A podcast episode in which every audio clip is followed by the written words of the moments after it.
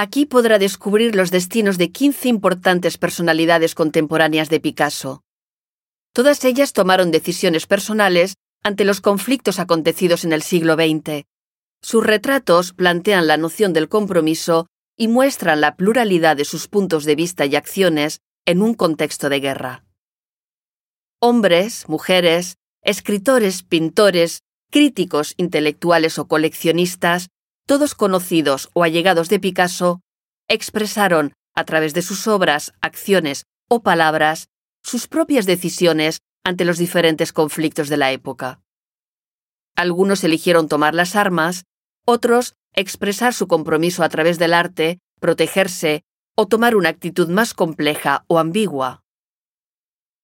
Tómese su tiempo para descubrirlas tranquilamente. Observe en concreto a Jean Cassou, un apasionado de arte que trabajó por la preservación del patrimonio artístico en tiempos de guerra, comprometiéndose con la resistencia.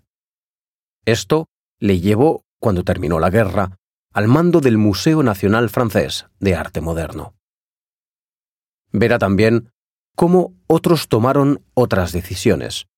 Fue el caso de José María Sert, quien durante la Primera Guerra Mundial organizó convoyes de ambulancias con sus propios coches para ayudar a los soldados heridos en el frente, pero después se puso públicamente del lado de los franquistas e incluso realizó pinturas decorativas en honor a Franco.